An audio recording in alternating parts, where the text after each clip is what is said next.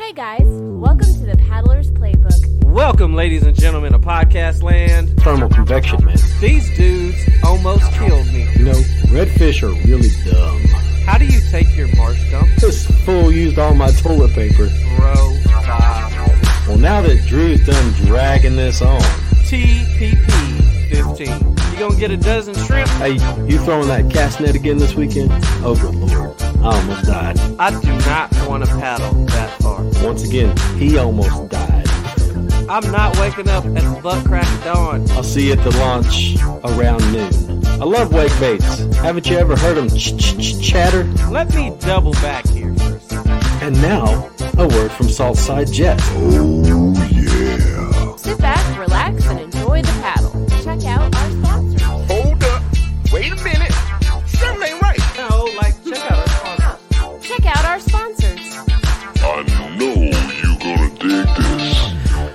Welcome, ladies and gentlemen of Podcast Land. I'm your host, Drew Turner. I'm here with my co host, Chris Lewis, and we are late from the Mariner Sales Studios.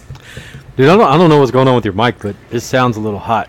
You got a little crackle crackle going on in Both, there. like, yours sounded really hot too. You know, I know exactly what it is. Hold on. Oh, Hold on. What is it? What is it? Man? Well, I screamed earlier, so that Yeah. There I let go. out a big old. So, so Chris, what I need you to do. Okay, what you need me to do, man? Never mind, I've already fixed it. So, on our last episode that you guys were supposed to hear, Sound like my like my wife, man. Chris, I need you to do this. Never mind, I already did it. so the last episode was supposed to be our live episode from the Heroes on the Water benefit. And we got Drewed. But because of the internet connection, um, that was not available to us.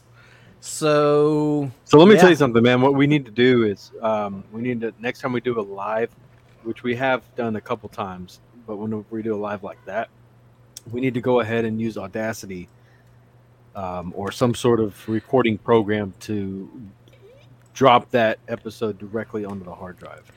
Yeah, I mean, if we were smart, um, we probably should have had a, a secondary recording going on if we were going to drop it. but me and you, dude, we've we've both had so much crap going on to the point where last episode, you know, before that, I told you, I'm like, I I, I think I finally hit burnout. Like I I'm surprised that I got you on too today. far. I'm surprised that I got you on Well, today. Um, I- am surprised that I could get you at all this whole entire week. In fact, we've you've already said you're not going to hurt my feelings, Chris, if you go and, and record one of these without me. And I said it twice too. Yeah, I was so like, we'll- ah.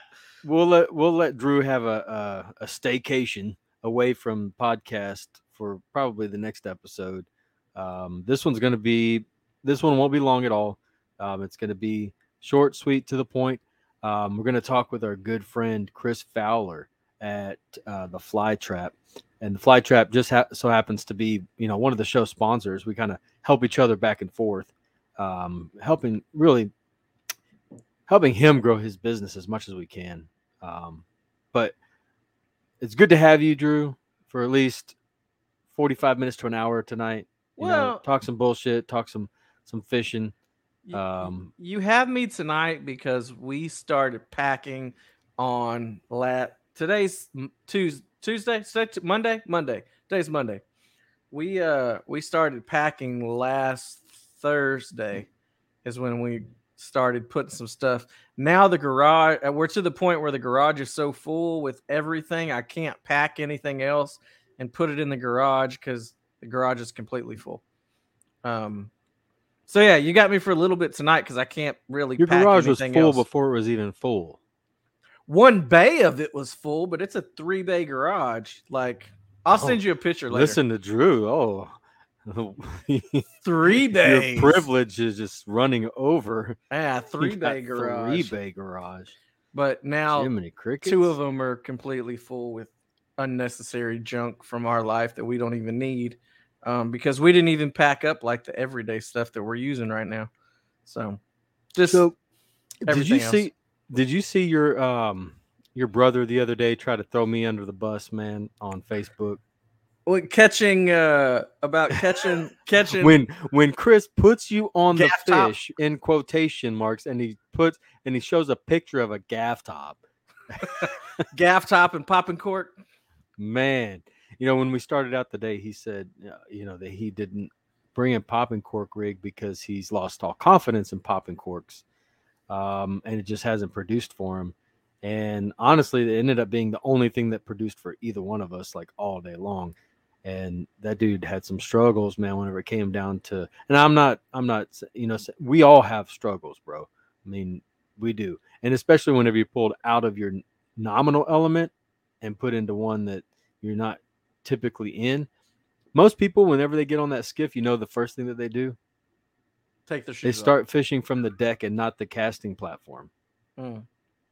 You know, I, I think you probably did the same thing. Like you cast you you started fishing from the deck instead of the casting platform because it takes a while to get used to um, being on a, a boat like that. And I think he cast it. He fished from the deck for probably a couple hours before he started getting up onto that casting platform.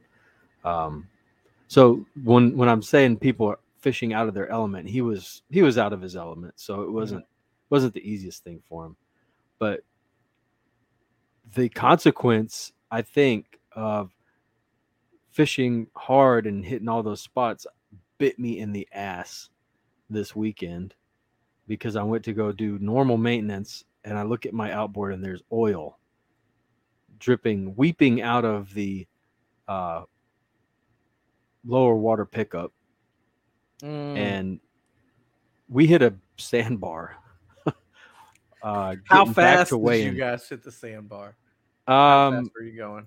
we were full speed, dude. I mean, full speed ahead. Everything that I had was, you know, I was at 6,000 RPM and on plane, and we were close to 30 miles an hour, which is like what my boat tops out at. And what's crazy is this is the entrance to a lake where I always, I'm always there. It's like a lake that I'm always there. But talking to a couple of people, they're like, yeah, you know, it's just sandbars move, man. They do. Mm-hmm. And and especially in those areas where you have a major inlet, like right there, because there's two inlets. There's not even a there usually is a barrier island between the bay, the main bay, the ICW, and a back lake. But this particular area, there's a cut that goes directly from the lake through the ICW and into the bay. So there's nothing to stop like a major current or or uh, influx of wind, south, southern wind or, or northern wind to push that stuff back and forth.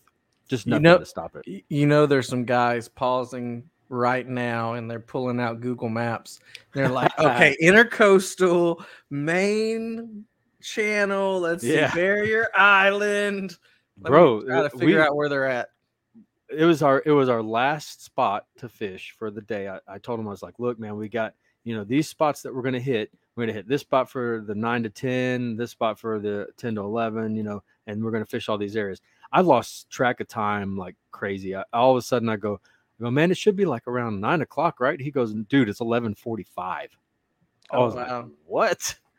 Yeah, um, I really lost track of time, and but our last spot produced the most and i went back the next day i fished another tournament the next day and ended up finding another 27 and three quarter inch redfish um but they were they were all like barely eight pounds barely like right there 8.00 bro Just skinny So- ones. skinny, man. Um, but it's a lake that I like to fish just for fun, not necessarily for you know. That, and that's why it was my last stop of the day. It was like a hail mary. You know, I know we can go there and catch a couple of fish that might put us on the board, so let's go try it. That sort of deal. But we're not here to talk about boats.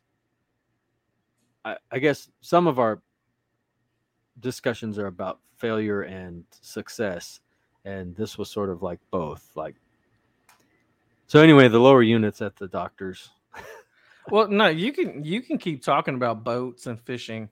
I haven't picked up a fishing pole in a month and a half, man. oh since really since the last uh since the last GRS, I have not touched a fishing pole Well, at all. So You've had you've had mega stressors in your life, and you probably could use some fishing. Which, thank goodness, just right around the corner, two weeks from from now, is the Bro Staff um, Camp and Fish, and that's going to be two days of just kicking back, relaxing, fishing, um, you know, drinking your favorite adult beverages, laughing with your friends, uh, meeting new people, um, and you know, soaking in some awesome um, sponsorship uh, talk from you know the guys that support our show.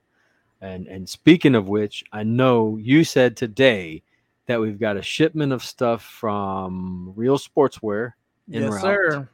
So we'll have And- some gear from those guys. Andrew's hooking us up there from Real Sportswear, and I know half of the bro staff is going to be wearing something Their real beanies from last year. And, and you know what? You know what we should do, Chris? The first person on Saturday that I see that isn't Chris Lewis or Chris Turner that have on some real sportswear garb, swag, you're going to get something from real sportswear. So I'm going to give that go. away to the first person I see wearing something So make sure you wear your wear your uh your real sports wear out to the event. Um I went and and did a full day drive out to um Dallas to Mariner Sales and picked up a box full of stuff, man. Um They, they know, hooked got- you up fat with some Burley Pro stuff, man. We got some burly pros, some side bros. No, is that what they're called? Side bros, prison pockets. I, I couldn't Prison tell from pockets. I- I no, no, tell- they're side bros. It's a side bro A and a side bro B. So basically, one's a left, one's a right. Mhm. Um, we're not giving them away together, but and we'll give them away separate. But I mean, you guys can probably cut a deal to, you know, whoever wins them. You know, if you want to try and make a pair.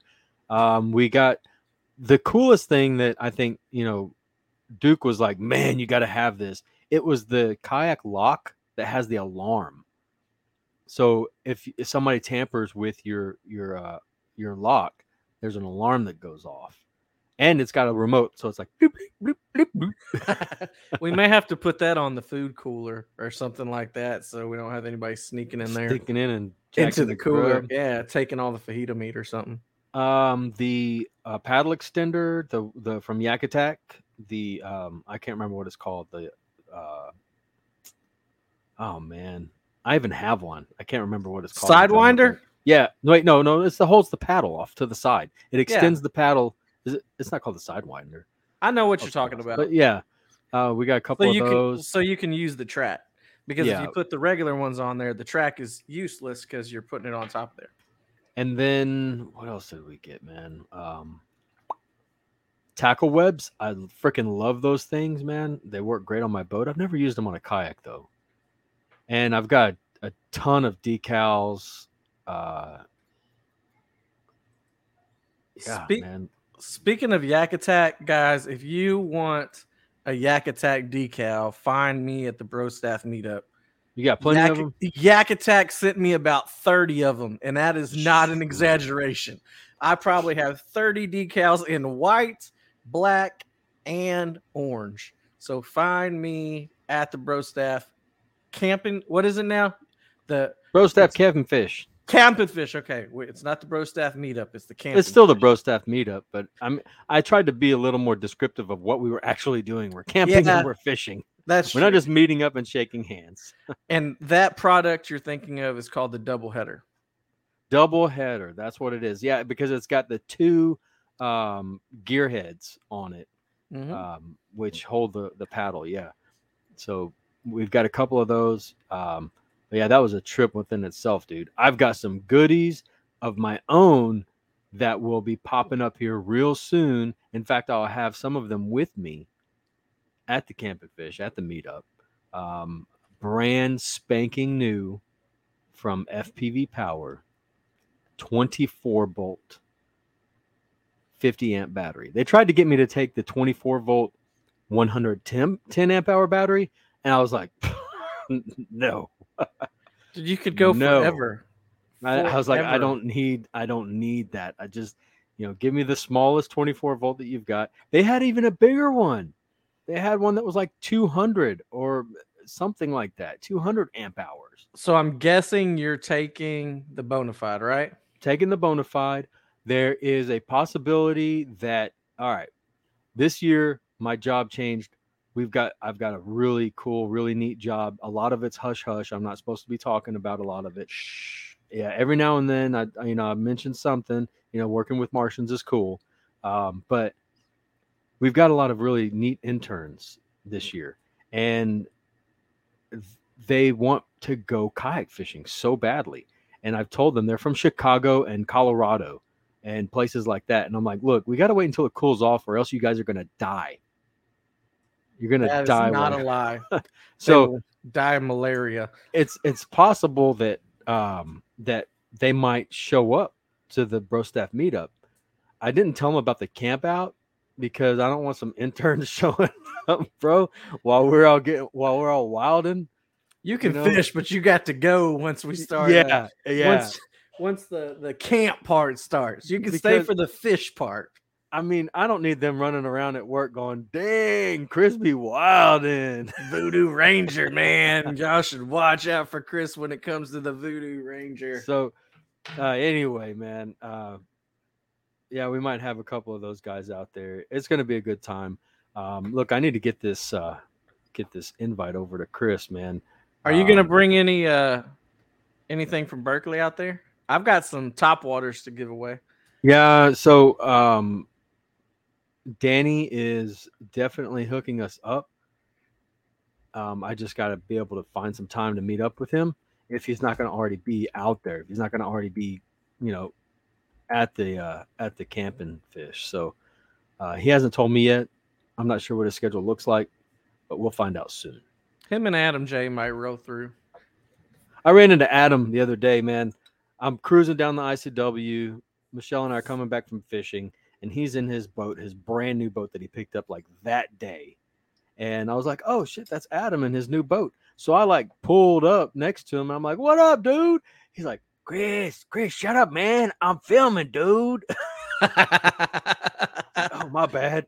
I had no freaking clue. I mean, you're sitting in the middle of the ICW. were they were they filming a video or like a music video? I have no idea. I plane I got up on plane and and shagged ass, man. Well, now I I'm gonna have to go watch his videos to see if I could see you like taking off in the distance or something like that. He's after, probably like, after they cut the part of you yelling at him. "You see that dumbass there? Yeah, don't quick- be a dumbass, all right." Qu- quick quick story um robert fields rob probably hates me for this but we were fishing at another meetup like this we were fishing in port a and me and him were stopped in front of a little inlet going into the marsh and some dolphins were working redfish and he got it on camera when the dolphin came up and like threw the redfish like the redfish Really? literally Yeah. went flying and he's like, "Holy crap, guys!" And then he stops and then he turns to get it just right and gets the camera at him. It's like, "Holy crap, guys! Did you see that redfish take out that dolphin?" Blah blah blah. And he goes on, and I let him finish, and I went, "Hey, Rob." You got that wrong, bud. And he's like, What what are you talking about? I said, You said the redfish ate the dolphin. He's like, Oh crap. So then he starts all over. And he's like, Holy crap, did you guys see that? And then out of nowhere, Joe, I don't know if you've ever met Joe, Joe just yells out, Shit, just as loud as he could. So Rob had to start again, and Rob had to start his little deal about six Dude, times because hey. then everybody kept messing with him about it. Hey, this the we all have stories of Robert Field making videos somewhere along the Texas coast. If we've if you've fished with him, there has been an instance where he's made a video, and that's why we called him Mr. 180 for the longest time because for like an hour while everybody's fishing, all we could do is hear him making a video about his Anchor trolley. anchor trolley and how it allows him to turn 180 degrees. degrees, Mr. Hey, 180. But hey, look, here we go. We got this dude. He just popped on. He ain't gonna be here to talk about no filming, no making of uh, you know, the next great YouTube video. He's kind of a doer, man. Ladies and gentlemen, uh, what happened to him? There he goes. Welcome, Mr. Chris Fowler from What's the Fly up? Trap. What The- up? What the- up? The uh, title of this episode is "It's a Trap." Oh shit! This it's always a trap. It's a, it's a trap. What's up, boys? How you been? I, Man, I'm we've been- have you We've been, been, trying to get you. have you been um taking that hook off of that top water this whole time? Is that what you Mul- had in your hand? Multiple top waters, but yeah. Okay, I really thought that you were had something else. I was like, Chris is cleaning out the peace pipe right now. it's like this is gonna be a fun show. it's probably someone on the yeah, it's it's it's always within arm's reach. It's around. Well, I, I see some really cool art behind you. Who did that permit? Do you know? Uh, it's a lady out of Kingsville named Amber Lynn Christian. Uh, she owns a company called Bodies of Wood, and I That's pretty sweet. I'm gonna have to look that up. Yeah, I had her do that piece. I told her I wanted like a real mean looking, semi realistic permit chasing down a a crab fly, and she knocked it out the park. Pretty cool. That's pretty sweet. I don't. I don't see how you could see that, Drew. I, I mean, my old ass eyes. He's You've got a, been, a huge screen, I'm sure. yeah, you've been to my house, Chris. I have a 32 inch TV as my computer monitor. Uh, I have never been in your bedroom, bro. I do not want to go in your bedroom. Oh, that's true. That's true. Because when you he has came he here, has like a god of living room. fertility above his bed. Mm. You know, a huge like. And he, yeah, dude, I'm not going in there, man. It was just the elephant. Hey, bro, it's it's it's 2022, man. You just got to get with it. with All right. it. All right, you It need had to- pretty it needs to be on a shirt. Anything goes, bro. Anything goes. Anything goes in 2022. There's nothing above my bed now. There is nothing in my house. Period. So Just a just a giant mirror on the ceiling. I So don't even want that. we have had Chris Fowler on this show before. Uh, in fact, it was uh, when we introduced Chris and um, Nino um, as partners to the show back in like I don't know February, I think, when we were solidifying everything for the year. Feels And- so so long ago. We got to talk about the shop, but we didn't really get to dig into like fishing topics. So this time, you know, Drew says, "Hey, man, so what are we going to talk to Fowler about?" And there's a few things that you know jumped straight out at me, man, as soon as he asked that question. And one of those things, you know, is fall fly fishing because here we are. The fall is mm-hmm. just right around the corner. And really, for Texans, what that just means is second summer. Yeah, It's not going to be as humid in the morning. That's yeah. the only thing fall means. we'll, we'll still we- be we'll still be wet waiting and loving every Yeah. minute of it. but we we do have um, you know patterns that that change and that that we're all kind of waiting for. Um, so fall fly fishing, um, the best kayaks for fly fishing, in your opinion, you know, because this is a paddling uh, podcast, we definitely want to try and hit on you know our favorite plastic boats for fly fishing, Yep. and then this new thing that you're like super into. Where whereas Drew it wants to hit on a topic that you used to be super into. The used to be super into was the sheepies on the fly, I'm still into it. I just but now the new new the new new. is micro fly fishing for baby trips, man. And it's so funny. I saw a post uh, today. Some guy in Louisiana says, "Oh my gosh, I found this fish and it plays dead." and you try to catch it with your hands and it swims off and then it comes right back and it plays dead again. and he took a picture of it and everybody was like, dude, come on, bro. You got to be, you're jerking our chain, right? But it's a baby triple tail. And they do, man. They just float there on their sides. They look like they're dead. Just they're actually, so they're so weird, man. you would think that is a leaf just Yep. floating in the water. So Definitely. anyway, we're gonna we want to touch on that, but let's start with the fall fly fishing since we're like right around the corner. Good old fall, man. Been waiting for it all year. It's camping weather. Get outside and not sweat our asses off. Well, we'll probably still sweat a little bit. Yeah, I'm, I'm still going to sweat my ass off. I mean, let's be real. I sweat when I eat, but it's it's not as bad. But definitely uh you know, fall fishing, we're looking at uh, shrimp flies, I got the white white shrimp moving through. Um, and to be quite honest, I'm one of those stubborn guys who, even though I know shrimp flies are going to kill it right now, I still throw black crabs. I just love throwing black crabs. In fact, my homies and I have a little crew called the Society of the Black Crab. Um, Sounds deadly. yeah, it just sounds like dark and metal, but it's really Metal. just just a bunch bro. of just a bunch of dorks who like throwing crabs. but uh you guys have a secret handshake? no, uh but we are getting our little uh SOT BC tattoos. Yeah. We we should make a little handshake. Yeah, you should do like little crab pinchers, like- Bro, what are y'all? Why y'all scissoring? bro? crab pincher scissor, something like that. but don't worry about it. You you wouldn't understand. It's So, so what is it about the black crab pattern that that just makes you have to have a society for it? Like, Hold on, let me guess. Let me guess. Let me guess. Let me guess. It's easier to see. Yes, it's easier for us to see, and I think it's easier for the fish to see. And no matter what, if I got a little crab, little black crab tied on, I'm in my mind sure that I can get a sheepy, a black drum, a redfish, and even a trout to hit it. Um, it's it's more of a confidence thing. yeah, I guess it, it's just more confidence, and you know, a little bit of science to it is we fish a lot of areas where we're over silty mud, we're over laid down grass, we're over sand, but that black crab always just contrasts to whatever bottom we're fishing, and especially for fish like the black drum that you know they're kind of deep these and they don't see too good. Um, some of them don't see too good. Some of them turn right on a fly and inhale it, but I feel like they can see it a lot better, and I have a lot more luck with black drum on the fly with a black crab.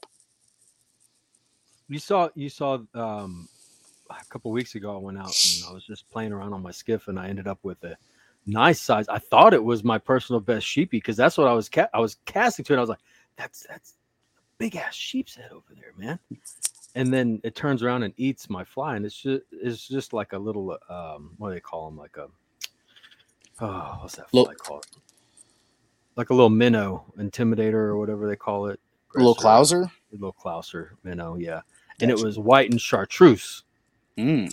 I was The fishing that because I was looking for redfish, and, and that's just that's kind of like one of my go-to colors is white and chartreuse. hmm But yeah, sometimes they turn around on something unsuspecting, something you wouldn't think that they'd hit. I've had them hit crankbaits before, and I'm like, "What the hell? I just got bit by black uh, off a damn crankbait." So um, they there are there those exceptions, but crab patterns, black drum, it's like a match made in heaven.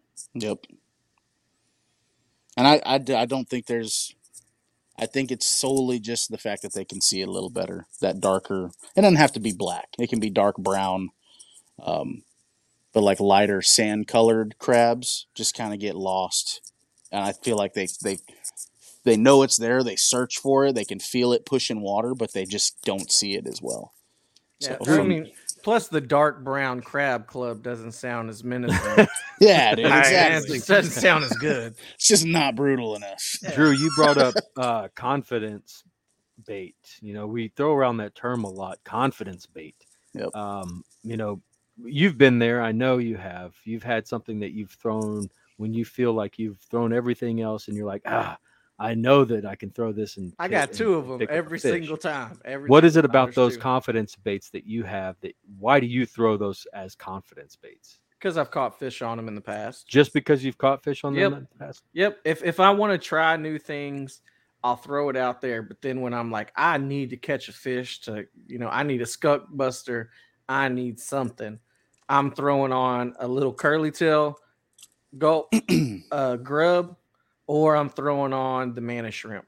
I know that I can catch fish with those. I can catch flounder with that. I can catch trout with that, and I can catch redfish with that. And I've done it in the past a lot. Anything that I control behind me and catch a fish, that's a good bait. Like, like I control. Any, anytime I can be lazy as hell, Hey, that's what I'm saying. Like, if I and not just- even fish, but still catch a fish, that's good bait. I mean, I've been fishing before and just been taking a trout off the hook, and my curly tail has fallen back into the water, and I've hooked a trout. Like I'm like, okay, this is this is my confidence bait right there. Yeah. But that that's definitely what it is. Just catching fish on it before, and the only reason I've caught fish on them before is I've been stubborn when I didn't have as many baits, and I just threw it and threw it and threw it until I caught a fish. Yep. When I did tournament uh, kayak bass fishing all over the country, it was a wacky Senko to get my limit real quick. And then when I needed the cull fish, it was a six inch Savage Gear line through in dirty silver color. And that would be my, all right, I got my limit. Now we need some big fish. And I would chuck that swim bait and slay.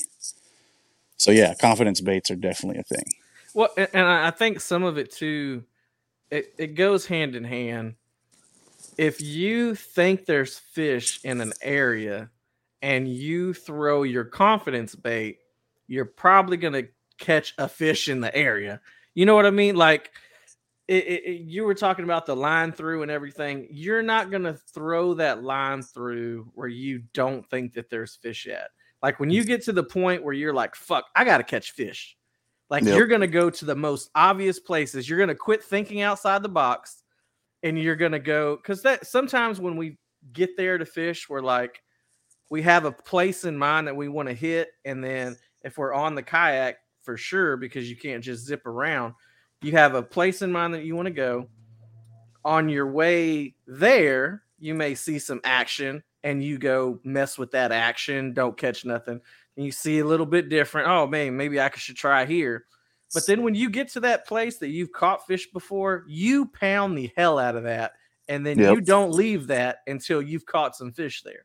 Till you're satisfied. Exactly, and I, I think that's that's that's half of it with confidence baits too. Like you fish your confidence baits where you know that there's going to be fish, or you've had, you know, caught fish in the past. So it, it becomes even more of your confidence bait because you're pounding the hell out of an area with it. Yep. Now, Chris, you're down in the southern region of Texas. Yes, sir. And southern region, guys, is like Rockport, Corpus Christi, all the way down to Brownsville. And down there, so we're talking about, you know, getting out there with just some confidence baits, but you kind of got to know what the fish are doing. You kind of got to know what patterns are, you know.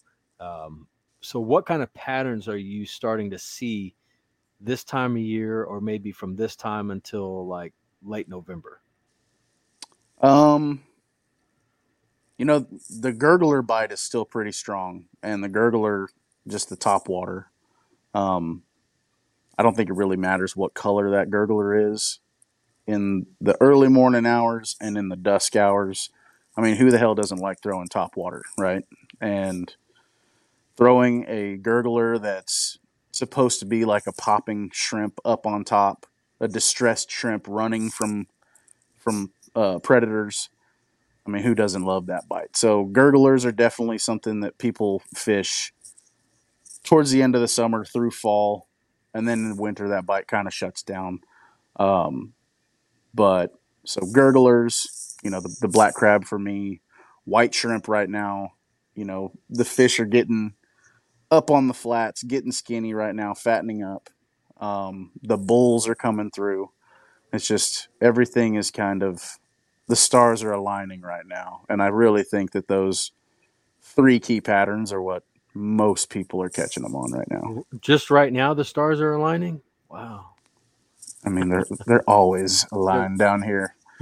We're a little lucky. We uh, He lives in a very special area, man. One that I absolutely I love to visit this area so much that I will get up at 3 a.m. in the morning, drive three hours down there to fish for six hours, and make another three hour drive back. the old turn and burn. It's it's worth it. It's worth every single minute. Drew's done it with me. Actually, he he got to sleep the night before because we got there like Friday night, camped out at um, Goose Island. Nice. Got up in the morning, left from Goose Island, went out to St. Joe. He made me pole him around for 11 hours. We caught fish. we caught fish. You Look, didn't get- Chris, you didn't you didn't push him around at all, dude. I Uh, he- but he- he was too tired. I, I've heard about how he uses a pole. He uses it like a paddle. yeah, I I literally paddled us out of a of a uh, of a drain one day because I could not get the poling correct. Somebody else's skiff, not mine. yeah, You ain't doing else that on my skiff. and and I was poling us because it was a pretty skinny little channel, and I was nosing us into the mud where we couldn't move anymore. So I Mhm. would nose us into the mud, then we'd have to back out, and then we'd go a little bit, and then I nose us in the mud, and then we have to go backwards. So I said, "Screw this! I know how to get through this a different way."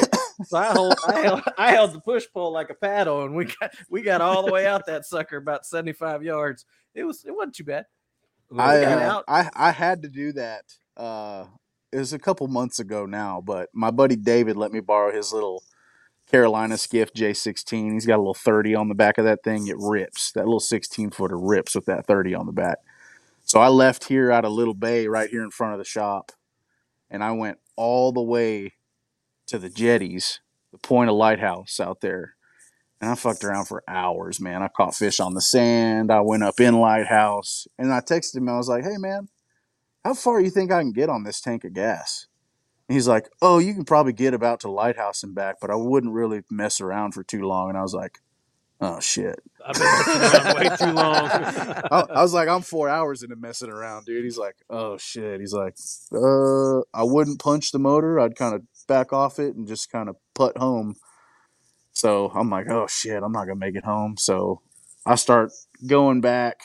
I kind of went, you know, cutting through bays, trying to shave off a little bit of time, and I got about 250 yards away from Cove Harbor South, um, which is about give or take 13 miles from where I was at Lighthouse on the water. And I'm it's sputtering, it's dying. I'm like, oh no, I'm not gonna make it. And sure enough, it dies right in the middle of the channel. And mind you, this is a little boat, so I'm, I walk around the console. I'll go up on the front, and I stood on the front with that damn push pole, twenty foot push pole, and I paddled that thing out of the channel up into Cove Harbor. And I was like, I'm gonna be on fucking qualified captain for sure. Someone is gonna video this and put it on qualified captain. and I pulled up, and this little kid's like watching me. He's sitting on the dock. He's like the gas boy, and he watches me just laugh. I see him laughing. He's like, "You need some help, Mister?" And he throws me a rope, like the most badass rope toss ever, like fifty feet. just rips it out to me. I'm like, "Thanks, dude." I just sat. I sat on the cooler, and he just pulled me into the to the dock and gassed me So, up. isn't there a dock like right outside of Lighthouse Lakes though? I mean, if you go like up the channel, you know, you go north from Lighthouse Lakes on. the, Yeah, there's uh, Vic. There's Victoria's right there. I think that's what it's called. Victoria's. You're talking about right there at Like uh, Fish- underneath, you Fisherman's go under- Wharf. yeah, you go underneath the. uh uh There's an overpass right there to the west. Oh no no no! I know what you're talking about. They were actually out of gas. He had that place that rents the little J16s. Yeah, Yeah, Yeah. yeah, They were out. They have a a twenty eight dollar twelve pack of beer there too. So I don't recommend running out of beer Bro, and stop stopping there. I I ran out of gas one day. I did a solo trip by myself, and I was like, you know what? I need to go ahead and burn off the rest of this gas. So I'm gonna run around a lot and go hit some of my favorite spots. I had like a three quarter tank of gas that had been sitting in my skiff for like three weeks.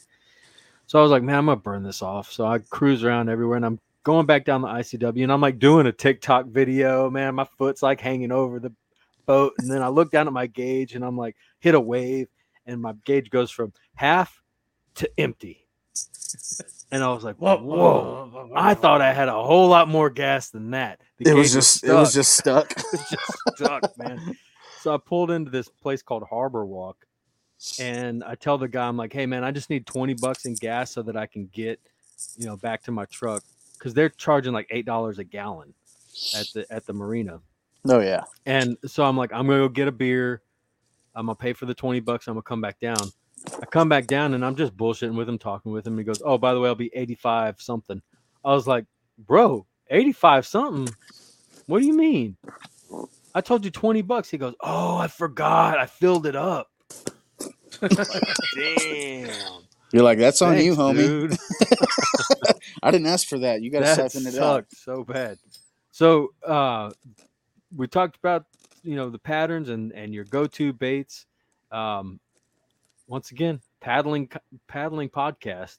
Yep. Um, Drew paddling paddling skiffs. I mean, paddling and Drew's infinite paddling skills using a, a uh, push pole as well.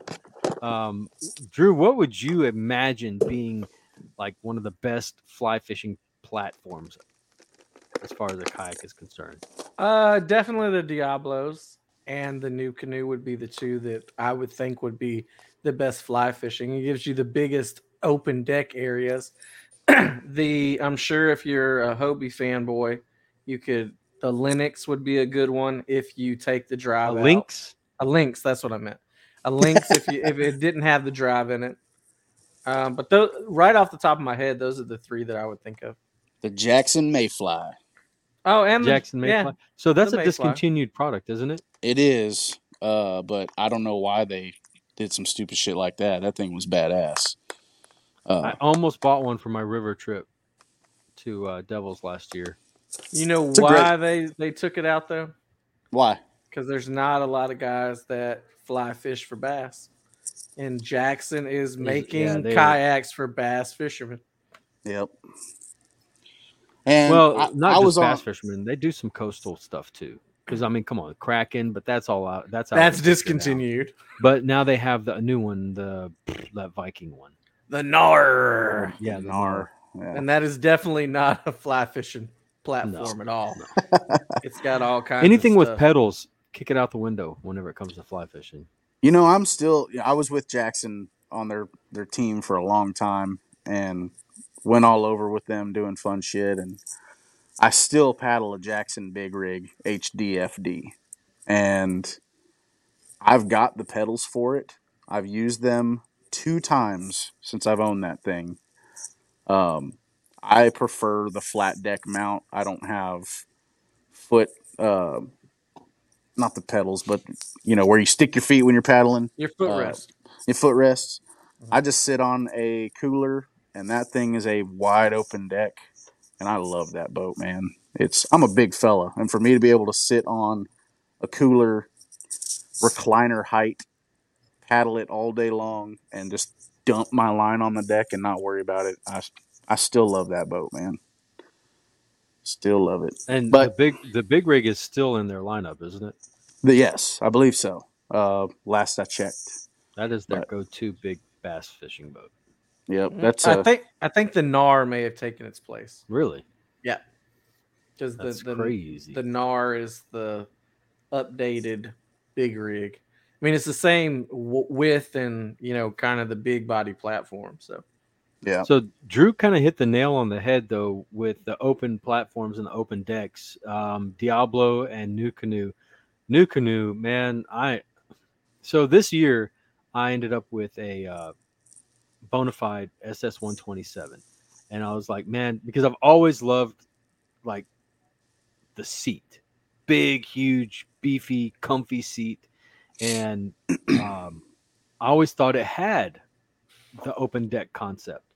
And then the first day I took that thing out for to fly fish off of, I was like, nope. just is it is it mainly the fly pegs or the fly pegs, the, The foot, foot pegs, pegs, Foot and, pegs have and the hatch? Foot pegs have everything known to man sticking off of them.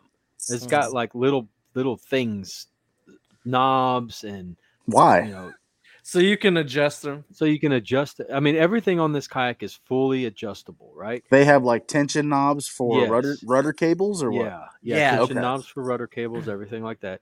Um, the center hatch, yeah, a lot of because the hatch itself has a sideways opening, or the center pod has a sideways opening. Uh, doesn't it It's open sideways, and then it un it comes off of the kayak, front front to back. So there are hat there are latches on both left and right and front and rear. What- So wait, wait, wait, wait, wait, wait, wait. So it opens left to right, and then the whole thing removes. No, he's From- got it. He's got it backwards. Do I It, it yeah, Yeah, it, it opens front to back, and you take it off. It's got two latches on the side. on the sides? So, but there's still just shit. but there's three latches. all around. Yeah, there, there's three latches and a knob. And then on the sides, there's like these, um, like right in front of the seat, there are these uh, standoffs. And from what I I asked Drew, what are these standoffs for? And you're like, it has something to do with the seat, man. I'm gonna show you. help I- I'm you gonna lower show and you. raise the seat. Yeah, I'm gonna show you. so that you can grab onto them and push yourself up or, or down. You know, allow yourself to go down and adjust the height of the seat. So anyway, I'm getting caught on everything, and I said, okay, next year I'm going back NuCanoe. I think I'm going to get go with the uh, ultimate. Um, it's basically an updated version of the Frontier 12.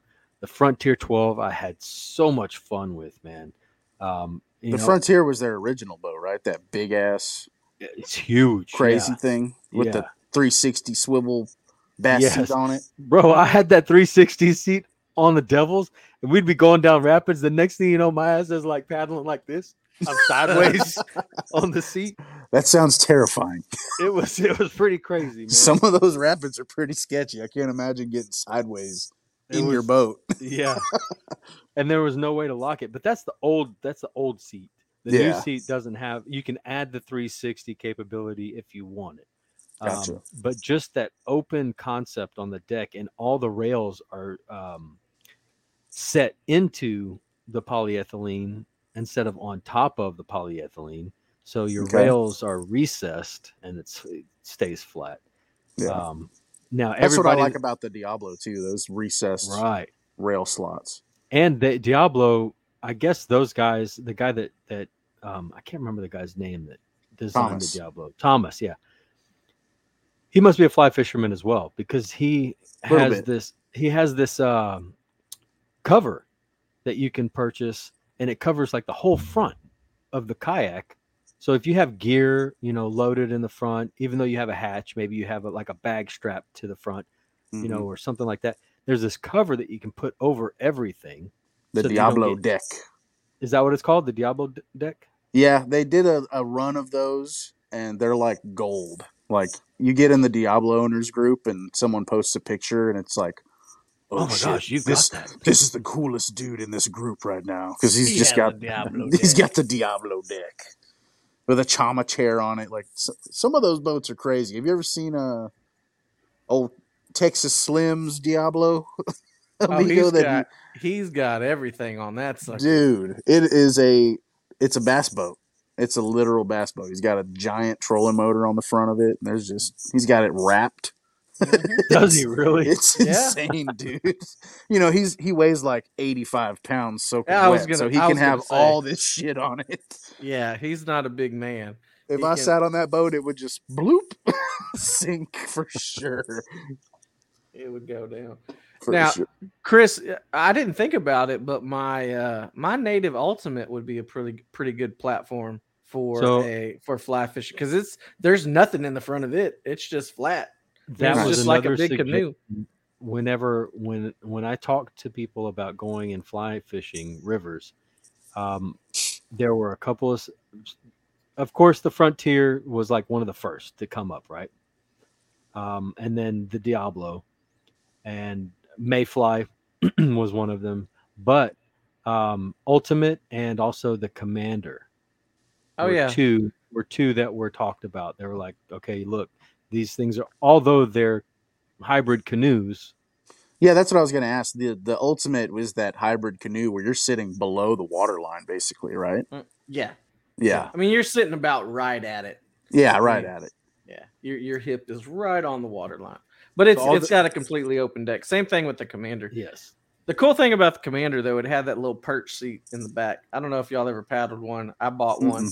I had it for about I don't know three or four Three months. months. Yeah, three four months.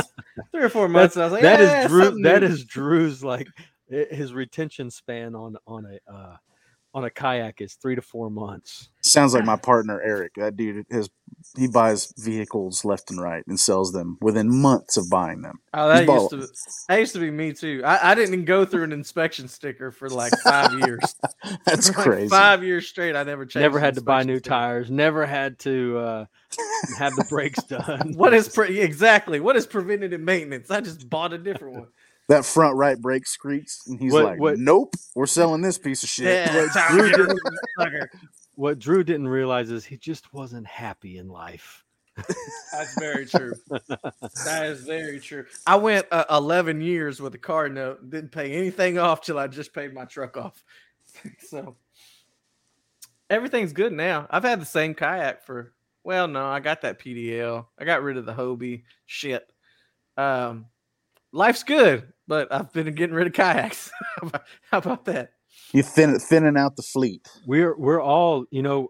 Uh, I give myself shit, and people give me shit because I have literally eight or nine kayaks. Yeah, dude, you have And- a shitload of boats. Yeah, and it's just it's a hobby. It's something that I really love. I love the plastic boats, man. A buddy of mine came by. He said, "Hey, can I borrow one of your kayaks? I'm taking my my son-in-law out to fish." I'm like, "Dude, come by and just grab whatever you want, bro." so he grabbed my T160i that has never seen the water, and I was like, "Mm, "Just so you know, you're going to be the first one." Like, I, you're like, I haven't even paddled. uh, he's like, he's like, "Are you serious?" I'm like, "Bro, look at the bottom of it. It doesn't even have a single scratch." He he turned it over. He's like, "What the hell?" He's like, I just drug it down your driveway. It's pretty fucked Yeah, up now. exactly. he calls me. He goes, "Hey, um, you want me to install any like rod holders on this boat? It doesn't have any rod holders." I was like, "Huh, it doesn't."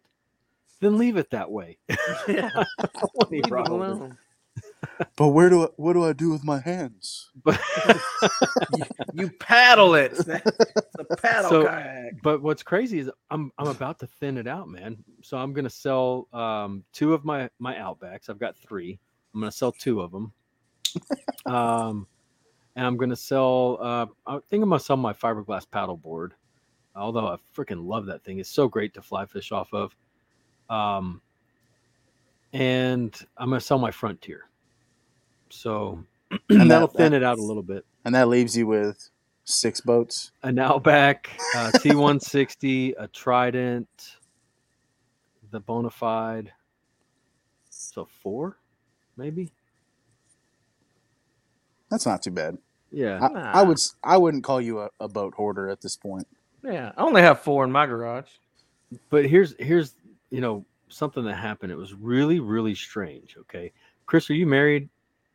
No. Are you you okay? But you've been in a relationship for a really long time with with 12 lady years. you're. Twelve years. You're Yeah. married. Yeah. Um, Drew is practically married. I've been married for going on like 15 years or something like that. And my wife and I fished this tournament on Saturday. It was like an invitational type thing, five boat event, and it was a shotgun start. So you everybody gets at one position, and they check live wells. They go over the rules. Shotgun goes off. You everybody goes. Everybody's in like boats that go 70 miles an hour, except for Michelle and I. Ours tops out at like 29. Nice. And, that's with you and Michelle. With me and with- you, it's like 23. yeah. So we're everybody's racing for this one inlet to the lake, right? And this guy named Mark, he stays behind and he's like, I'll catch you at the inlet. I was like, oh God, okay. So I'm s- dead serious. It's a mile from where we started to the inlet. I'm like 30 yards from the inlet and he blows right by me through the inlet. Michelle goes, What do those boats cost? And I was like, "Huh, Just a monthly payment. She goes, Okay, get rid of your storage, get rid of some of your credit cards, and you can have that monthly payment. I'm like, Whoa, hey now. It's on. When the wife suggests that you can have something, you do not. Yeah, you just you, you haul ass and make it happen before she changes her you mind. Just go with it. it happened. okay, bro. sounds good. Uh, but I mean, one of these boats that was out there is an X3, and it was fully loaded to the hilt. And those boats cost like starting like 150. Yeah. So I'm not. I would never, ever, ever own something like that. Um, but it was so much fun to be around those boats. And guess who won? You won? The tiny skiff. Nice. The tiny skiff best everyone by like I don't know, eleven ounces, something like that. So I say it all the time, man. I fish right here in Little Bay, right out here in front of the fly shop, and I watch these dudes drive down the channel and go make hour long runs to go fish every morning. And I'm literally bowed up on bull reds on the pier, and these dudes are driving an hour both you've ways. walked there. Yeah, I've walked 200 yards. I'm crushing fish out in front of the shop. Part of love it, part of it is is the boat ride though. You've been Yeah. in plenty of boats and it's just, you know, the the coolness and the serenity of actually just pounding the waves, you know, at 30, 40 miles an hour. Serenity of pounding the waves. Those Yeah, you getting that cadence, you know? You getting that No, cadence and you can kind of get into your No? No, heck no. The I don't thing I don't I happens in relax man cadence- whenever I'm except when Drew's on the boat. Look, y'all both y'all both kind of big boys, man. Yeah. I told Drew was sitting right next to me, and no matter how much I would adjust my trim tabs, I could not level my boat out.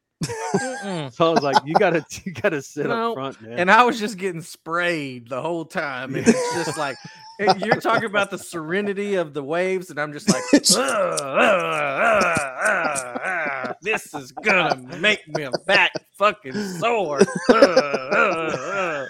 It's like I cannot wait. For, That's what happens when you have to sit done. up front, man. Yeah, you do get Golly. beat up. But anyway, okay. I just I just accept that when I climb onto a poling skiff, I'm sitting jump seat. I mean I'm I gotta be center of the boat, leveled out. And I, I fished with my buddy's dad recently, and he's like, "Oh, you can sit back here with me." I was like, "Really?" He's like, "Oh, it'll be fine." And we got like a mile into the trip. He's like, Hey, man, "Yeah, he's, sit up he's front." probably getting the jump seat, bud." And I was like, "Fuck." I Yep. Chris, Chris moved me to the front. We just kept going left. I was sitting on the left side. And he's like, "What? God dang, gotta steer this way." We just kept going left. Wherever we go, we gotta go left. Oh Lord, have mercy. Yeah, took, us a- no- took us an hour and a half to get to the spot that day. Yeah, we just kept going in we- circles. we had to. We, uh, there was a point where we had to go nine miles an hour because we had to sit in between two, the crest of two waves, and just follow in between those two waves. Man, the serenity of being in between two waves, the middle of the bay, about to die out there. And put It's your life jacket thing. on. Hey, so peaceful out here. Get your life jacket All on. right, grab the flare right. gun. Next topic, man. So we've uh, we've gone from uh, kayaks to uh, back to skiffs. So, um, yeah, Drew definitely likes the sheepy scene when he Well, can no- get on it. I don't. I- Um, it's not that I love the sheepy scene. It's just no, you it just. Seems, I mean, it seems fun with it more. Yeah, it seems more and more that sheepies are are being a little romanticized in the fly world. Like you see more and more people targeting sheepies, more and more pictures of sheepies, more and more art of sheepies. It's like they're they're becoming a a more prominent game species, quote unquote. So- you know, redfish are easy, right? Because, like I always say, redfish are dumb. okay, they're dumb and hungry they're dumb and hungry. Sometimes until they're not, and then they're Yeah. not.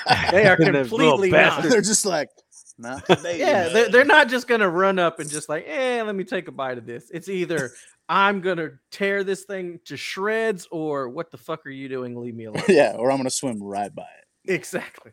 No, And then you have, you know, we were talking about black drum. You know, they're a little more finicky. Um, they have, like you said, they probably have poor eyesight, Yeah. and and that's why I mean, you can get so close to them suckers too, man. Yeah. Um, right I've literally 'em. walked up and poked one like a big 40 pounder on a mud flat. and then they go, just, and then they freak out. but and and then you know on the on the salt side of things you ha- you only have so many inshore species of fish that are really easy to sight cast sheepy's one of those but they're even more finicky than uh black drum, and they're freaking smart, bro. Yeah. They're That's- really smart. I've just been, I was obsessed with them for a while. Um, and it was really just because I was seeing them everywhere. They're such I call them punk rock perch. They're just big, gnarly perch, big old mohawk, black and white, goofy ass teeth. They're just cool looking fish. Um, and on the fly rod, they're just so hard to catch, man. Um, usually, you know, I see in Louisiana those dudes crush them, and I don't know if it's just they're in a little mo- darker, deeper water. Because those guys, Nate Wilson went out there with some friends a few months ago, and he was catching them on like giant seducers, like four inch patterns, just feathers Really? everywhere and a big ass hook, and they're just like just cramming those things in their mouths. And he sends me the picture, and it's just like a two aught hook sticking out the side of this thing's cheek and it's just destroyed. I'm like, it really fucking hate that. He's like, it was ridiculous, dude. It was like a 60 foot shot, and that thing just turned on and crushed it. And I was like, what? So it's completely different out there. But I mean, I spent today's my day off, and I spent about four and a half hours walking the Rockport Marina seawall, Rockport Beach, and Little Bay, and I probably saw 200 sheep's head today. You know how many I caught? None. Oh, Zero. You blanked, huh? I I skunked today, man. did they? Do, is it them actually just getting them to eat, or is it getting a good hook set on that on, on that bony, toothy mouth, or is it both? So it's both. It's it's really just getting the shot. Um, you know, I'm I'm really trying to blend in with because I'm fishing down to them off a seawall and they're on rock and rubble and sand. Um, and they don't, don't they, they don't sit still very often. Like no, very the very rare- sheepies are they're moving. always constantly moving, so it's hard to to get something right in front of them because they're also pretty erratic. Like in- Yep. in, the way they swim, it's not like they're just going to cruise a whole shoreline like a redfish will. You can see them cruising. Well, they the will. way. I've seen, yeah, I I know I've seen. Uh, in fact, I've been duped by sheepies because they'll sit with their dorsal real flat up against their back, and they'll back out of out of the water. Right? They'll they'll mm-hmm. belly crawl, and so I'll see you know backs out of the water all the way across the lake, and go all the way across over there and be like, oh hell. and then you throw a fly to, and you're like, shit, and it's just gone. Throwing a rooster tail. I'm gonna show. I'm gonna 500 yards. Chris, and I just want a reaction from you on what I send to you because it's a picture of a sheep's head that I caught. Mm, man, this was in like 2014. on the fly rod. No, but I want you to see what it ate. I just sent it to you in Messenger. If you get it, I don't. Can I leave this and still be? I'm on my phone, dude. I don't think I can. Can- uh, can you not do that? I don't know. N- Nah, he's going to kick himself out. Okay, I'm gonna try and Just, put it up. just to the hold it up to the camera. There you go. Can you see what that is? Is that a crankbait? That's a crankbait, dude. it didn't just happen to me once, it happened to me twice, and my crankbait was useless. There's there's, there's no rhyme or reason, man. Like my buddy, you know, I went on this obsessive addiction of chasing sheep's head, and he was like, "I gotta catch one, bro." So he like goes out and he gives up and he starts throwing a gurgler, and then he calls me. And I hang up. I'm like doing shit. I got stuff going on. He calls me again. I'm like, what is going on? He calls me again. I'm like, what? He's like, bro, I just caught my first sheep's head. I'm like, cool, man. I'm, I got shit going on. He's like, you're never gonna guess what I caught it on. I caught it on a fucking gurgler. So he caught a sheep's head on, On a top, top water. water. Wow. foam top water fly, and he said it was in three feet of water. So not only did it crush a top water, It came up. It come it come all the way to the surface and ate it like in three feet of water. So He was mad. yeah, that, sheep, thing. He was mad. I He mean- wanted to murder whatever it was. Maybe we're just fishing for them all wrong. Maybe they're easy to catch. is You just got to throw gurglers at them. Just nobody's been doing it. Which there are these odd moments. Like I've I've caught a flounder on a topwater. That was crazy. Yeah, Um, I, have done that redfish. too. And But- a uh, pompano on a wake bait. Weird. Yeah, because they got super tiny mouths. But it came up and hit it and ate the stupid wake bait. Hmm. I'm Hmm. not as surprised by the the flounder on a top water, just because over the last three or four years, I've seen more flounder jumping up. Yeah. four foot out of the water than anything else. Four foot's kind of tall. I mean, two foot, two foot. I, I'd Two say foot's two still foot. kind of tall. Yeah, the, the whole whole body. Let's out get of the to water. reality. Six inches, man. Oh no, Dude, so no. so speak, speaking of things jumping out of water, real quick. Today, I hooked the largest thing I've ever hooked on a fly rod in Conn Brown in Car, Conn Brown Harbor. Uh, I was supposed to go fish with my buddy Richard Mims, but did y'all get the rain that, that came through earlier No. this morning? what is rain? Yeah, well, it wasn't on the radar. We were all stoked. I was at the boat ramp early. I'm never at the boat ramp early. I'm that asshole that shows up like five minutes late with a taco. Like, sorry, bud. And uh, We could fish He's- together. he shows up and it's pouring rain, and I'm like, dude, it's just bands coming in. It's still not on the radar. I was like, dude, let's just call it. It's gonna be hot, nasty afterwards. So he's like, yeah, cool.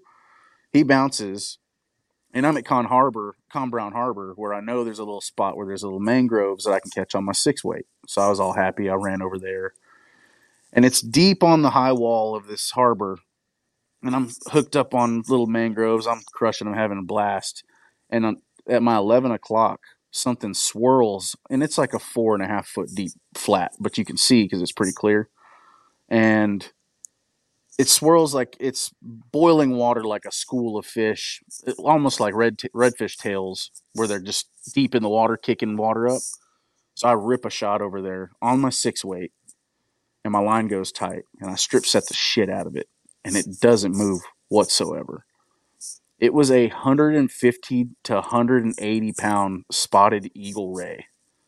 What? This thing starts slowly moving off the flat, doesn't even know it's hooked. So you foul hooked it? I foul hooked it. And when this thing realized it went that it was stuck with something, Ballistic, bro. holy shit. I'm literally You're out a hundred dollars. I'm screaming, bro. Like, and this thing launches out of the air three times, and I swear to God, 10 feet out of the water. I mean, this is a Eagle rays huge, a will jump. huge, and, and every time it hits the water, this dude who's like 100 yards down from me, Screams. he's he's screaming, "What the fuck is that?" and I'm screaming, and my six weight reel is screaming. Uh, I'm immediately in my backing, and then here comes the third wave of rain, and it's like the worst of all, and it's coming across the harbor, and I'm just like. There's nothing I can do here. So I literally just broke that fish off and jumped in the fucking truck before I got completely drenched. But that was the largest animal I've ever hooked on the fly rod in it. So fish are uh, fish that big is already really difficult to bring in, Chris, when Oh. it's hooked properly. yeah. But you foul hook something like that, it's like forget it. I, I just keep living up to my new Instagram handle, man. Fowler. Fowler, Fowler. That line went tight, and I was like, "Hell yeah!" And I just gave it that that pull start the lawnmower strip set, and it was like, "Oh, what is that?" That was that was not the right thing to do. yeah. That's dude. why I was like, oh, he's out ninety bucks, man. Yeah, and I, I was really worried about that because I'm probably hundred feet into my backing at this point, and this thing's already jumped two times, and it jumps that third time. I'm just like, I'm gonna lose this line for sure. I So I just- in a- a- out there at at Swan, Chris. I hooked into a ginormous alligator gar, and the gar came out of the water, landed on The- the top of a landed on top of a crab trap. And then started dragging the crab trap with it too. My line, the crab trap, the braid, the buoy, everything went for about five feet, and then it finally broke everything off. Oh, I bet. You know, those are the types of gar are the the fish that don't care what's in front of them. When they're moving, they're they're going to either run into it, run over it, uh, run through it. You know, I'm sure you've all sat there. Well, I don't know, Chris. Do you fish in areas that have a lot of gar? Yeah, well, I mean, we've got them here, uh, but I I've fished in um, Matagorda quite a bit, and there's a lot of them. There's a lot there. there. Um, Yeah. We've got a little spot out um, by by uh, um, Sabine that I call Garzilla, and it is stacked full of monster gar, and they will like you can paddle right on top of them. Oh yeah, and, and then all of a sudden they want to do all sorts of crazy shit and take off. Um, Drew, I'm I'm getting a little sidetracked here, man. I need to ask you a question. Mhm. Have you been using just for men on your beard? I have not. I thought about it the other day, and I was like, no, I don't need to do that. I don't need to do that. It just here, looks here. I'll turn. The, dark, man. I'll I turn just- the lights on there. Oh, okay, no, all right, all yeah, right. yeah, yeah. I was it's like, just- this dude's been using just for men on his beard, man. No, I, I thought about it, and I was Why like, did you even think about it? because it's getting really, really gray. Like the sides are getting here. It is. I mean, it's getting. he thought about it because he's he's looking at my big ass white beard. Yeah, well, the middle, like the middle, starting to get a little white, and I thought about doing the just for men, and then I'm like, no, because I don't want it to look like straight black You can just crop on it both shorter, sides. and that'll Eh, And here's our here's our paddler's playbook discount code for just for men. just yeah, exactly. And Now I'm like, from nah, sponsors. nah, I- and, and I don't well, know. we definitely don't have one for Rogaine. Not at all. Um, Damn, Krusty. speaking speaking of that, you want to I'm getting a haircut this weekend. something that's that that's funny. Do either one of y'all have Hulu, or Yes. or Yes, okay? I have. Have you all. have you seen the Hims commercials and the hers commercials? I've seen them on Facebook and Yeah, I and get- I see 'em on my phone. Yeah. So so the Hims is like erectile dysfunction stuff, um, medicine. I have And no idea why we're- what road we're going down here. I just think it's because you're talking about just for men, so I thought about the Hims. So Hims is for erectile dysfunction, but the hers is for like mental illness. So you can take, take medicine for mental illnesses. It's like, eh, are you depressed? Like it, it's it, it. I just thought it was kind of weird that that's Hims is Hims is erectile dysfunction and Bro, hers we is if you're started this crazy. episode out with it's 2022. Get on board. It's things ha- are wild, dude, and who knows? You know, look, maybe we're just in that that phase of our life that was like our parents or their parents' parents. You know, when they were they were probably doing and saying the same things. You know, like wow, you know, 1941 is really crazy. well, I, I thought, think I there thought was a pretty big flying war then, cars by now. flying cars. Well, we were supposed to. You know, the Jetsons. George Jetson was born this year, I believe. So we were There- supposed to have flying cars, but I don't there's know. there's crazy stuff out there. I think Uh, the yeah. funniest the funniest thing I've seen so far though is have you guys seen you know how there's the uproar about the Little Mermaid and it being it it being an African American Little Mermaid. People are going a little too far with some of their their but memes and stuff. have you seen the meme where it's Airbud? And they're like, we're taking over, and instead of Airbud, it's a black lab. That's the funniest meme I've seen ever. And then they Uh, had so Aquaman. That was pretty good too. I saw that the and and the one where the the Rock was merman instead of mermaid, the Little Merman. Oh god, they had Boys in the Hood, and it was um, it was oh, what's the movie where he's he's really really smart. Um, God, I'm, I'm gonna find it. Sorry, guys, that this is a horrible way to. What were you gonna say, Fowler? knowing it. You were gonna say don't- something. I don't even remember now. I'm thinking about all the different funny movies I've seen. I saw Lord of the Rings. That one was good too. There really is a spoof called Lord of the Rings. Yep. we was Kangs, bruh. Good Will Hunting. So it had the cast of Good Will Hunting, and it said Boys in the Hood. So that one was pretty funny too. All Yeah, right, We've so back taken a to- weird a weird detour here. Yeah, that's that's us, bro. Uh, so back to fishing. Um, so Fowler, you have really been on this new kick. Okay, I I love watching this dude's social media because it's not just like if you go to mine, it's really just one lane, man. It's one lane, and there's not a whole lot of twisty turns. Um, it's you know primarily redfish, and during during the fall and winter time, a lot of camping. And yours, it seems like every four to six weeks we get a new adventure, man. and and now we're we're on the micro fishing adventure, which I think is super cool, man, because you get to really get down into some um, very technical things that because as you fish larger, you can actually dismiss some of those you know finesse techniques and some of the technical things that you need whenever you're you're working small. So this this fishing micro that you're doing or micro fishing that you're doing is ap- actually triple tail and they're Yeah. tiny babies bro and guys listen one of the ones that he posted on on facebook was nearly the size of a freaking quarter Yeah. He was a little. That was a nickel. He was laid up next to. He was. it was a ni- wa- it wasn't even a quarter it was yeah, a he was. nickel The, he was the size of a quarter for sure. It was ridiculous. dude i mean so you you find this little guy who obviously just hatch out of an egg and, I, I'd give him a couple weeks at least. and, and uh Mama, mama.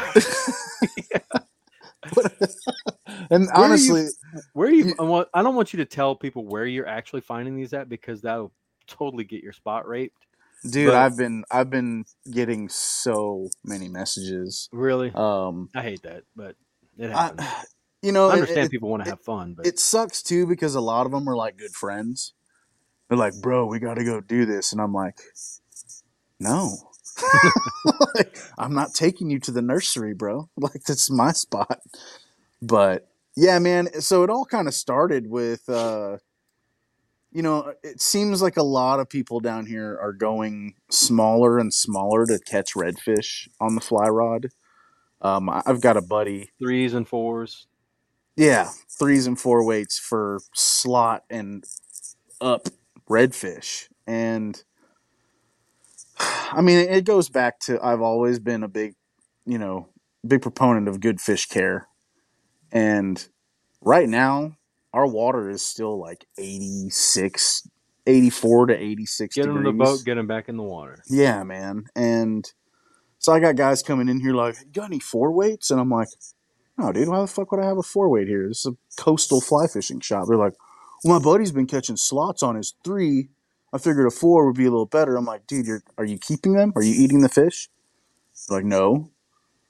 Well, then don't use a three or four weight because you're killing these fish. And there's, there's always, well, he swam off strong. Like, if I fucking hear that from someone again, like I'm just gonna lose my shit. People say it all the time, like swam away strong. And I'm like, yeah, about a hundred yards, and then he just nose dived into the mud because lactic acid buildup killed him. Um, He was scared And- to death. Why swam right strong. You jerked him out of the water, and then he threw him back. He gonna try to get away from you as fast as possible, and then die. That's like me or you trying to get away. We're gonna get away quickly, and then we're gonna fall over and die. yep. And we gotta stop. I run real fast for about 18 seconds, There you go. and then I'm done. if I but- can't jump a fence by then, I'm just gonna get ate by the dinosaur. So, so back on track. My buddy brought me this this old school little reel. Um, it's a South Bend Click and Pawl. I mean, you've seen the picture of it. It's a Yep. 88 year old reel, and I'm thinking like, damn, fully that thing's enclosed yeah. I'm like, what the fuck am I gonna do with this thing? So I put like 20 yards of backing on it. I ordered a three weight line, and I had just happened to have a little three weight TFO rod that my buddy uh, Winston Cundiff gave me. Um, and I'm like, well, cool. Now I got this. Like, what am I gonna do? And I'm thinking like, well, I've got some trout flies. I know there's like these little pup fish, like those cool little mud pup fish that we have down here in South Texas, hanging out by the boat ramp over here. So I can go catch little perch and like little skipjack and shit. It'll be fun. So I'm like walking around. Uh, I fish like Rockport Beach area, and really, and I'll say it, I'm I'm finding these dudes in the harbor. Um, and I think what's going on is this grass is coming in from offshore, and I think it's getting trapped in there, and there's all these little triple tail with the grass, and they're getting stuck in these harbors, and they're like, well, I don't really need to go anywhere. There's bait everywhere. There's these lights on. There's structure and boats, and so I'm walking around trying to find these, you know, little critters, and I stumble across these. I had never seen triple tail this small till, you know, um, two months ago, and literally look like trash, like just like you said earlier, like Yep. leaves on top of the water. And I've seen a couple that are decent size. The biggest one I've seen so far has been about 18 inches. But those dudes are smart as shit, man. Like as soon as I, it's like we lock eyes, and they're like, "Nope, I'm out," and they're gone. But, before I but the can even- funny thing is, is they don't go very far though. They they literally those big ones right do. back up. Really? Those big ones, they just We've- fuck right off and they don't come back. I I don't know found- why. And okay, so you had your theory as to why they're they're there, and uh, we're going to stop for just a second and talk theories of why maybe they're there. Michelle and I found some one night, and it was it was in the lights. We were doing some light fishing, and we found some in canals. And I started thinking about it, and I was like, well, just like any other fish, they probably come into the inlet somewhere to Yep. and to to spawn to drop their you know their fry and you know their eggs or whatever to get get their their little babies their little fry up into the estuary so that they can feed well um and that's probably you know part of it is you know triple tail are this time of year they're known to be around the jetties um, which are inlets you know into the bays and then the bays are basically highways into the bayous and estuaries so you know that may be why they're they're there um, but But that explains the little bitty ones. What about the palm sized ones I'm catching? You know, are they just. oh, there's so many theories, I guess, as to why. I mean how old how old do you think a palm size one is I don't know the growth rate of them. You know, I I don't know if they're like mahi, where they just you know quadruple in size in a month, or if they grow really slow. I don't. I have no idea, man. they get pretty big so Yeah. i'm, I'm pretty was sure the about- growth rate's pretty quick A one year old triple tail. He is the Google 12 inches master. long. A one, one year year old. Old A So one those- year old those- is about 12 inches long. eight inch are probably like eight months six old. six Six, inch eight triple months. tail, six to eight months. Yeah. Mhm. Okay.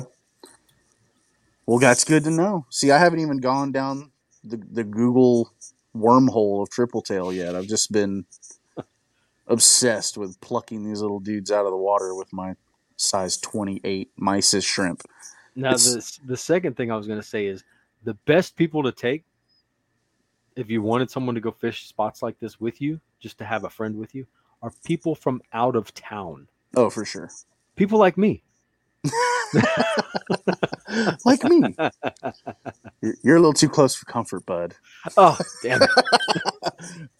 No, we can go. We can go check them out. I, I don't know. You know, this is the first year I've stumbled across them, so they could be here for a long time, or they could. It could just be a seasonal thing, and they find their way out of the harbors and Chris, gone forever. I don't even know why I did it, but this year I bought a three weight. I don't even know why.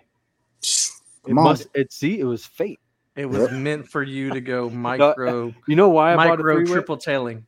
because whenever I went on the uh, Devils last year, all I brought with me was uh, I brought a conventional rod. I brought I brought a Turner Rodco rod, and Ah, um, I brought my eight weight because I was like, man, I'll catch some bass on my conventional stuff, and then I'll catch the carp on the eight weight. But then I ended up catching more freaking bass and perch than I did carp on the eight weight. so I was like, this isn't fun. I'm like, I would sit there and just let the little perch just run. Run, run, run, run, run, run, run, run, run. I'm like, all right, let me just tug him on in here and toss him back. So Did, did like- any bass eat those big perch? the big perch, like Yeah, like when you're letting them run. Did you have any largemouth or No, smallies come I- up and I inhale them? didn't. I didn't. That would have been that would have been kind of crazy. Yeah. No, no, I found this little. uh In fact, where I lost my phone. If you didn't ever hear that story, I lost my phone on the Devil's River. Went back and found it. What? Um, yeah, in the river. Um, it's a great story, man. But anyway, we yeah, I need we need to sit we need to sit down and share Devil's River stories for- sometime. Let's let's do it on the Devil's River. Yes. That's what, yeah. So I'm not I'm not usually very coherent. on the That's Devil's okay. River. have you done? Uh, back up a little bit. Have you done the Pecos? I haven't. That's uh, Okay. We've that's got like, like, my my last bucket list. we've got a group. trip. We've got a group that's dying to do the Pecos. So if there's like four or five of us, I know for sure that we're all dying to do the Pecos. We need to try and make it a, you know, a thing. That's like And- 60 miles, right? Um, you can do a smaller stretch like forty something, Oh, okay. I believe, but still, I thought it was like 66 miles. Like you're in for the long haul, bud. it's more it's more kayaking than it is fishing. But from what I hear, there's there's good fish, good carp, man. Nice. There's Nice. carp fishing in there. Do Which I you- struck out whenever I was Ohio carp fishing, by the way. Oh, Yeah, it's all right. You got a you- funny face on, Drew. What are you What are you thinking over there? I am so confused by these numbers from Texas Parks and Wildlife on Triple Tail. yeah. They get 50 pounds according to TPWD.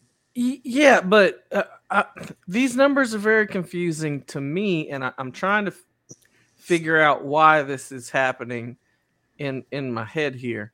So, the Gulf. So, in the actual Gulf of Mexico, they did some surveys of boaters coming in. Is that would that be like Titleist or uh, Yeah, that's what it is. From from 1978 to 2004 you know how the game wardens will stop you ask you if you caught anything yada yada yada they want to check your they want to check your uh, fish and they measure them and, and do their surveys and everything but for triple tails caught in the gulf the sabine area was They have a lot. was the highest by more than double Galveston, triple the Matagorda area, quadruple Corpus and lower Laguna Madre for triple tail in the Gulf. Hmm. But for triple tail landed in the Bay, Sabine was the second lowest compared to the upper Laguna was the lowest, then Sabine, Corpus Christi, Galveston, San Antonio, Aransas, and then Matagorda was the top for individual catches by rod and reels in the bay. So Matagorda do was actually know- the top You want to know why the Sabine has such high numbers? That Because were in the Gulf, though. But still, Sabine has well, yeah, they but their numbers so that those numbers can get skewed, right? A little bit because they are murdering, they are slaying triple tails. Like that is one of their favorite fish to catch in the Sabine area is trips. But I'm just wondering why that there's such the discrepancy between Bays fish and caught, Gulf. yeah, fish caught in the Gulf out of Sabine, and then fish caught in the bays out of So Sabine. they don't let them get into the bay, bro. It's super, super low. you got to kill them before low. they get there, bro. Yeah. And what's really crazy is I don't know if this is like just an average number per year that were caught in the gill nets. This is out of the actual bay. Uh, Matagorda only shows 250 caught in the Texas Park Wildlife gill nets from 1978 to 2004. But I don't know if that's per year because it just says total individuals. But it, then it says 1978 through 2004. I don't think they do gill nets. 250. It's not like Yeah. there's always a gill net out there, and they're always Yeah, I think they do it a specific time each year. Yeah. But still 250 over 26 years. Like that's that's what 10 less than 10 fish a year caught in your gillnet survey. they're that not known. They're not yeah. known to be in the bays, dude. They're just Doesn't- not. Doesn't seem like a whole lot. But They're anyway, near shore. sorry. They're they are near shore fish. apparently they're near near shore out of Sabine. If, if you're looking to really Yes. get a big or, or a lot of numbers of triple tail, Let's record- roll. yeah, the record came out of West Matagorda, and it was 34 and a half inches, Now that 33 would be some pounds, shit, eight Chris. ounces. Get out there and find a trash line and bust out some eight weights on some big trips. Oh, dude. I- I mean, that's my next move. Um, I've I've had my fill of micro micros? dudes. They're fun. You know, it's now I'm looking forward to finding the bigger ones because I really want to eat one too. Because everyone that comments on my my pictures of these little dudes are like, bro, Oh, yeah. you Nathan you- McIntosh, I saw him Oh, like, Yeah, oh. you got to step up, boy. Step yeah, up to this one. They're like, delicious. yeah. I mean, that thing was a beast. That was like a. He said that was a 75 quart cooler, and it was. That thing was tip to tip in that cooler. I mean, that's that's a huge triple tail. And they I mean, get that big, just naturally. I've only big. seen two really big ones in my entire life. Um, and one, they're both in Port O'Connor. Um, we were trying to catch sharks on the fly out there. So we were chumming Menhaden oil, trying to pull them up to the surface and get them kind of erratic, and then throw in big red streamers and catch them. Um, and we're sitting next to that big buoy in Port O'Connor before you get to the jetty line. And out of the corner of my eye, it catches my eye, and I look, and immediately I'm like, that's a giant trash bag, or you know, that's a, a trash can lid. I mean, this thing was 20 pounds easy. And I'm scrambling to like retie, keeping eyes on it in the current, and I just couldn't make it happen. But just a massive fish. And to go from that side of the spectrum to a little bitty don't think- quarter sized is I don't. I don't think we um, prefaced all of this conversation with the fact that triple tail spend their life swimming on their sides for some reason yep. and floating along trash lines.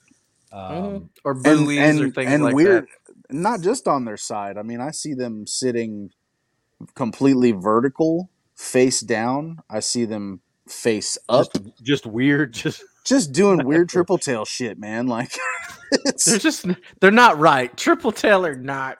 They're not right. And they, they even look kind of like they're retarded. Like, hey, what's hey that's you can't say that in 2022 oh god, the one thing you can't say. You can't say that, Chris. You can't oh say that. gosh, sorry. The, the one time I saw a triple tail For was all of coming, you that identify as a uh, triple, As a triple tail. mentally challenged triple tail, I apologize.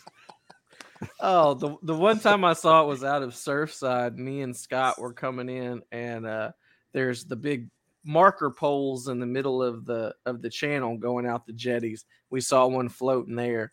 That The buoys? sucker, yeah, that sucker did not move at all until uh until that lead head landed right in the middle of it, like I was throwing into a lily pad.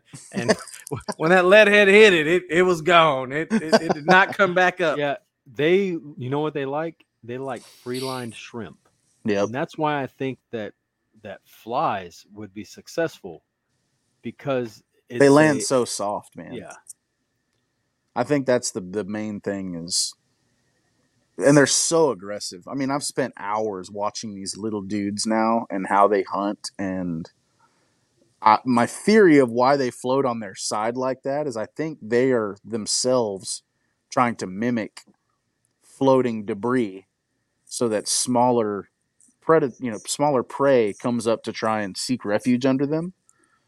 Because I've literally watched little bitty triple tail with tiny little minnows kind of balled up around them and then they just turn on them and whack just crush them.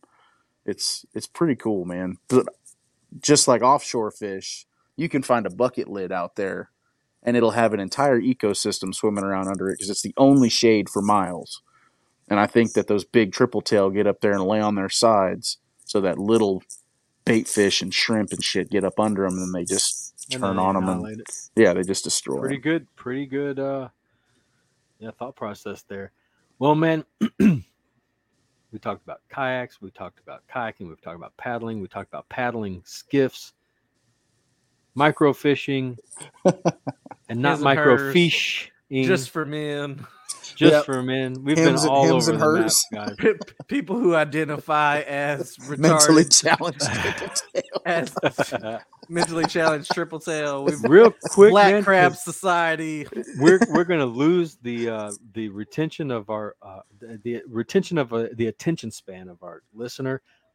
Now that we're coming up on an hour thirty five, If they've Real made quick- it this far, they're invested, bro. tell We- tell We we got we got them till the end of the episode. If they've made it this far, they are invested in this. tell these folks, man. You know, once again, where they can find Chris Fowler, what the shop's all about. Give them drop your social media so they can give you a follow. Right on. Well, I'm here in Rockport, Texas, uh, at the Fly Trap, fly fishing and kayaks. You can catch me here six days a week. Uh, the address is 1833 Broadway Street, Suite 5. We're in the back right along Little Bay in the uh, Little Bay Shopping Center. Um, we're not your average fly shop here. We listen to punk rock, metal. We got whiskey, beer. We can talk shit, tie flies. You can buy something cool if you just want to come hang out. Come on, let's do it. Um, you can find me here. You can find me on the water. You can find me on Instagram, uh, Foul Hook Fowler. And again, my name's Chris Fowler. Come on by the fly trap. Let's uh, let's catch some fish. Give them a follow. Also, uh, the shop always has good social media that they're putting out. So um, look up the Fly Trap on like Instagram. Do you do any TikTok stuff? I know that's supposed to be like the No, The and I got deal. buddies that are trying to talk me into it, but I, to, to be quite honest, I just I'm, I I'm can't like get myself to be cute or anything like that. yeah, you know? man. I'm I've already reached like maximum overload for social media. I'm already wanting to get rid of like Facebook entirely, but if I didn't have a shop, I probably wouldn't have Facebook.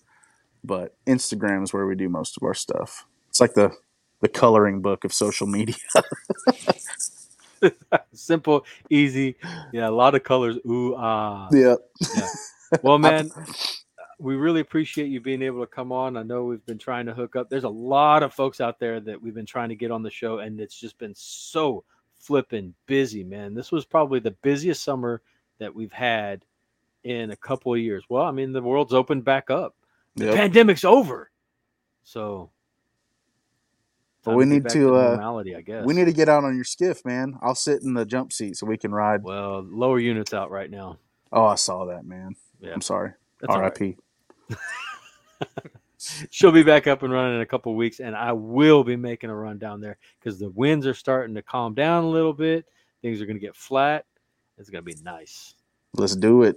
all I right appreciate man you guys. thank you sir Have a good evening. peace See ya.